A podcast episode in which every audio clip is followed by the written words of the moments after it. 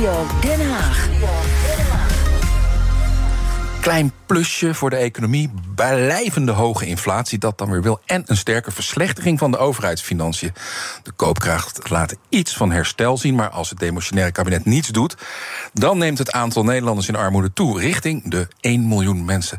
Dat meldt het Centraal Planbureau in de augustusraming voor de komende anderhalf jaar. En dat zou betekenen dat ongeveer 1 op 17 mensen in de armoede komt te zitten. Tegelijkertijd is ingrijpen voor het demotionaire kabinet lastig. Al is het alleen al omdat ze demotionair zijn. Ze moeten alleen op de winkel passen, mogen geen grote besluiten nemen. En uh, minister Kaag heeft natuurlijk een dilemma. Want uh, dat wordt wat zo meteen met Prinsjesdag. Nou goed, hoop dingen te bespreken. Uh, met Bas Jacobs doen we dat. Hoogleraar Economie en Overheidsfinanciën aan de Vrije Universiteit. En met onze politiek verslaggever Leonard Beekman. Goedemiddag allebei. Goedemiddag. Goedemiddag. Bas Jacobs, om met u te beginnen. U heeft die raming gezien van het CPB. Economie groeit in 2023 met 0,7 procent en 2024 met 1,4 procent.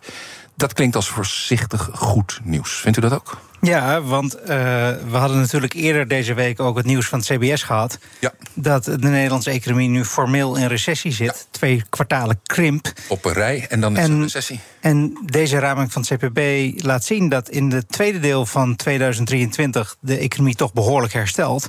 En in 2024 de groei weer wat aantrekt. En dat is eigenlijk goed nieuws. Uh, dat betekent dat we het dieptepunt gehad hebben.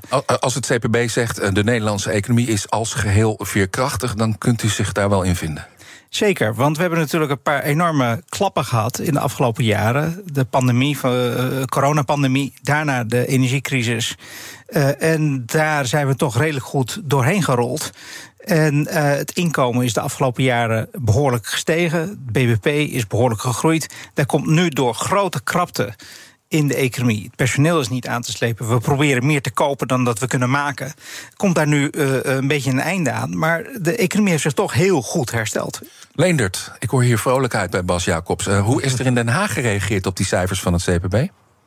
Ja, er is vooral gereageerd op de armoedecijfers. De armoede neemt toe en alle partijen zijn het er wel over eens dat er iets aan moet gebeuren. Zo ook ChristenUnie-leider Mirjam Bikker. En daarvoor kijkt ze naar het kabinet. Het kabinet is natuurlijk aan zet om uh, met uh, plannen te komen voor Prinsjesdag. Maar u kunt er voor de ChristenUnie volledig op rekenen dat wij gaan ons inzetten... juist om te voorkomen dat er meer kinderen in armoede zijn. Ik wil dat kinderen ook gewoon naar school kunnen met een boterham. Dat ze genoeg gegeten hebben, de tas gevuld.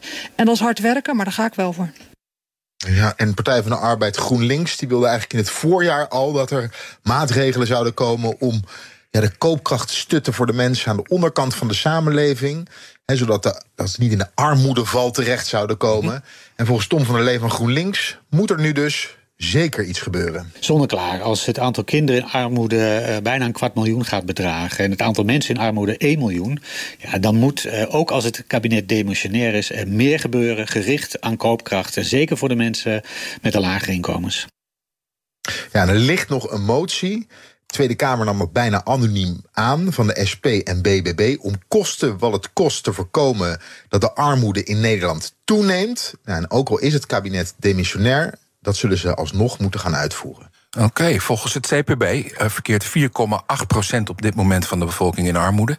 En als niet wordt ingegrepen, gaat dat naar 5,7% in 2024. Hoe komt het CPB daarbij, Bas Jacobs? Nou, dat heeft vooral te maken met het aflopen van de steunmaatregelen die het kabinet heeft genomen om mensen te compenseren voor de hogere energierekening.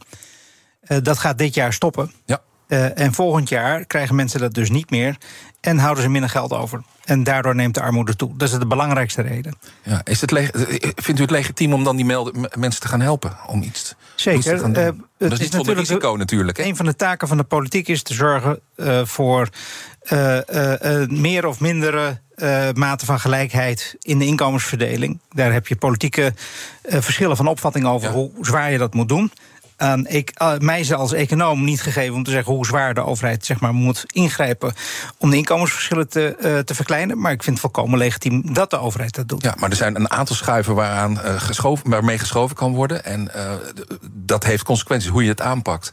Voor de inflatie met name, dat soort dingen. Zeker. Uh, kijk, wat, er gaat nu een heel politiek gevecht ontstaan. Dat, dat, hoor je net ook in de politieke fragmenten. Dat het kabinet spreekt nu niet meer met één mond. De verkiezingen zijn begonnen. Ja. We horen uh, Schouten en ook Van Gennep spreken, ministers van, economische, van Sociale Zaken, ja. dat er iets moet worden gedaan aan de stijgende armoede. Daar moet dus geld voor komen. Mickey Adriaanse, minister van Economische Zaken, zegt. hier, ja dat er absoluut geen lastenverzwaring mag, mag komen. Uh, minister Kaag zegt het geld is eigenlijk op. Uh, we moeten nu uh, gaan bezuinigen. Dus je ziet hier vier welvallend vrouwelijke ministers die elkaar inmiddels klem zetten. Ja, we blijven, we in de aanloop naar Prinsjesdag. We blijven heel even bij, bij Kaag, Bas Jacobs, minister Kaag moet natuurlijk zeggen. Leendert, dat, zij staat echt voor een enorme opgave in, richting Prinsjesdag, toch?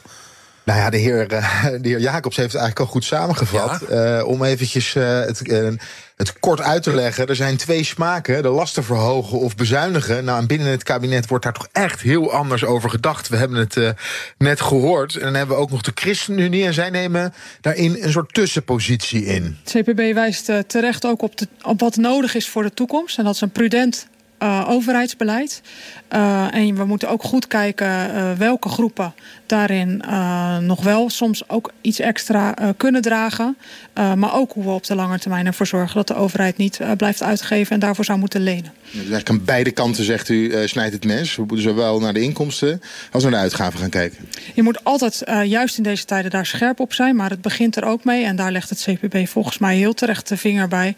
Dat de mensen die het minst te besteden hebben, dat die niet te dupe worden van de huidige omstandigheden. De oorlog in Oekraïne heeft bijvoorbeeld veel teweeg gebracht als het gaat om energie, als het gaat om voedselprijzen. En ik wil naast hen staan en ervoor zorgen dat er niet meer mensen in armoede komen. Dat is mijn eerste inzet. Ja, bij Rutte 4 zijn er veel pijnpunten geweest. Uh, asiel zijn ze uiteraard over gevallen, maar ook stikstof. Maar eentje, ze hebben misschien wat minder vaak benoemd, maar dat gaat ook over de verdeling, uh, bijvoorbeeld van vermogen. Hè? En hoe ga je nou eigenlijk, aan welke knoppen ga je nou draaien op het moment dat je iets wil veranderen aan de overheidsuitgaven en de overheidsinkomsten? Uh, maar hoe ze het ook doen, over één ding is het CPB in ieder geval heel duidelijk. Het moeten gerichte maatregelen zijn. En het moeten structurele maatregelen zijn. Ik, ik ga, uh, gaan het even met Bas Jacobs bespreken, Leonard, met je welnemen. Want het CPB zegt 2,4 procent eh, in 2024 tekort, overheidstekort. 3,9 procent in 2028. Is dat heel erg? nou, de, ik, ik, vind dat het begrotingsbeleid de laatste jaren eh, nogal chaotisch is. Mm -hmm. En ik vind ook dat er heel veel geld wordt uh, uh, uitgegeven, niet op de meest doelmatige manier. Uh, het is een. Geef dus een voorbeeld. Ik, bijvoorbeeld, de uitkeringen voor de AOW'ers zijn verhoogd met 10% gekoppeld aan de minimumlonen. Nu gun ik het alle gepensioneerden natuurlijk om een inkomensstijging te krijgen. Maar 3,5 miljoen ouderen zijn niet allemaal arm. Uh, als je dat meer had gericht op de minder draagkrachtige ouderen, had je miljarden kunnen besparen. Een ander voorbeeld is. Doelgericht is. Dit is een voorbeeld van, doel, van, van Precies. zorgvuldig uh, geld uitdelen. Precies. En, uh, maar ook de, het klimaatpakket van, van Rob Jetten. Daar is voor 28 miljard aan maatregelen beklonken. Dat is niet allemaal op de meest doelmatige manier. de meeste economen zijn voor het beprijzen van milieuschade. Maar nu worden er toch heel veel subsidies weer uitgedeeld. als, stikstof, daar is nog niks besloten. Er is wel al heel veel geld opzij gezet. Nou ja, hier zou je natuurlijk dekking kunnen vinden om iets van koopkrachtreparatie te kunnen doen. Ehm, we hebben ook kinderopvang, was ook een plan, gratis kinderopvang, dus gekraakt door het Centraal Planbureau, zal nauwelijks leiden tot meer arbeidsdeelname van, van, van, van, van, uh, van vrouwen, van de tweede verdieners. Uh, het zal heel veel geld kosten, het zal de inkomensverschillen tussen rijk en arm vergroten. Uh, daar moet je iets anders voor verzinnen. Ja. Dus, dus daar zijn een hele hoop maatregelen genomen die, die, die miljarden kosten, waarvan de meeste economen zeggen: dit is niet op de meest doelmatige manier. Leen, en dat zou alsnog moeten Jacobs, gebeuren. Ja, heer Jacobs raakt hier wel een, een, ja, een pijnpunt dat gaan we in de verkiezingen gaan we dat nog wel terug horen. Want die overheidsfinanciën die moeten op orde komen. En een deel van de, de oplopende overheidskosten zit hem in het terugdringen eh, van eh, de onderuitputting. Het komt er eigenlijk op neer dat de overheid uh, het voor elkaar krijgt om het geld dat ze begroot hebben ook daadwerkelijk uit te geven. En dan moet je bijvoorbeeld denken aan defensie, daar is extra geld voor begroot. Maar dus ook voor dat klimaatfonds en dat stikstoffonds. En uh, bij het CPB, uh, de heer Hazekamp zei ook... ja, dat is een politieke keuze, maar je zou het geld ook niet kunnen uitgeven. En op het moment dat je gaat normeren en beprijzen... bij stikstof en bij, dus bij stikstof en bij CO2-uitstoot... Ja. ja, dan hoef je die miljarden die er nu voor gereserveerd zijn... niet uit te geven. En dat komt ten goede van de staatskas. Ja, en ik denk dat er wel politieke partijen gevoelig zullen zijn voor dit verhaal in aanloop naar de verkiezingen, zeker op rechts. Partijen waar, uh, waar al veel kritiek is op zowel het Klimaatfonds als het Stikstoffonds. Bas Jacobs, hè, dat begrotingstekort voor een gedeelte oplossen met geld niet uitgeven aan bepaalde hè, aan ja, CO2-prijzen. En, en kijk, kijk, kijk je, kan, je kan met veel minder geld dezelfde publieke doelen realiseren. Dat is iets waar, waar de meeste economen heel erg warm voor lopen. Uh, dus uh, niet vervuilers betalen, maar vervuilers uh, laten betalen voor de vervuiling. Ja. Um, het tweede is. We hebben natuurlijk nu ook heel veel plannen in de stijgers gezet. die de regering niet gerealiseerd krijgt, omdat er personeelsgebrek is. De arbeidsmarkt is enorm krap. En daardoor kunnen bepaalde plannen niet worden, worden uitgevoerd. Simpelweg omdat dat er niet genoeg mensen zijn. Tot een record aan het werd net al genoemd, onderuitputting. Geld dat op de plank blijft liggen omdat de plannen niet worden uitgevoerd.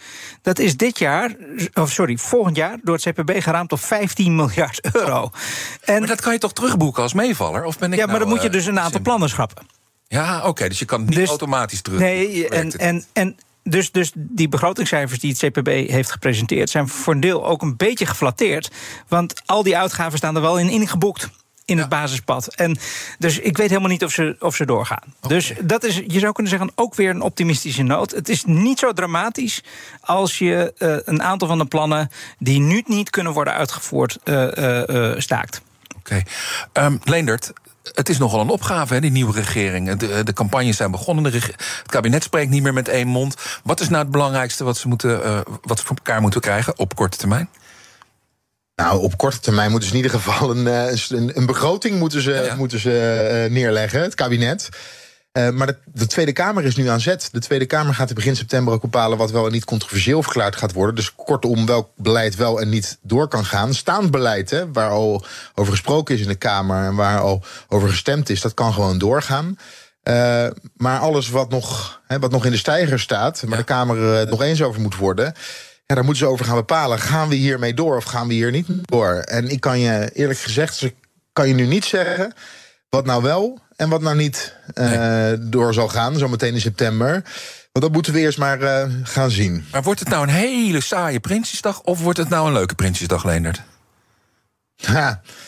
Uh, ik denk uh, dat het wel spannend wordt rondom die koopkrachtmaatregelen. Nee, zeg. Ja, maar verder, uh, verder zal het toch een, uh, een vrij sobere Prinsjesdag worden, vermoed ik zo. Bas Jacobs, heel kort alstublieft. Wordt het saai of wordt het leuk, Prinsjesdag? Het wordt voor mensen die verkiezingen interessant vinden wel leuk, want iedereen gaat vol op het orgel. Economisch gezien wordt het niet, niet zo interessant, want de regering kan niet zoveel doen. Ik ben wel heel benieuwd naar de lijst van onderwerpen die controversieel wordt verklaard. Ja. Want staat daar bijvoorbeeld de klimaatafspraken van Jette tussen? Staat daar het stikstoffonds tussen? Al die dingen, dan hebben we uh, een hele uh, dikke kluif voor de komende regeerperiode. Ja, saaie Prinsjesdag of niet, spannende tijden in de politiek zijn aanstaande. Bas Jacobs, hoogleraar Economie en Overheidsfinanciën aan de Vrije Universiteit, dankjewel. En ook politiek verslaggever Leendert Beekman, dankjewel. Bij BNR ben je altijd als eerste op de hoogte van het laatste nieuws. Luister dagelijks live via internet. Bas van Werven. En heel langzaam komt de zon op rond dit tijdstip. Je krijgt inzicht in de dag die komt op BNR, het Binnenhof in Nederland en de rest van de wereld. De Ochtendspits. Voor de beste start van je werkdag. Blijf scherp en mis niets.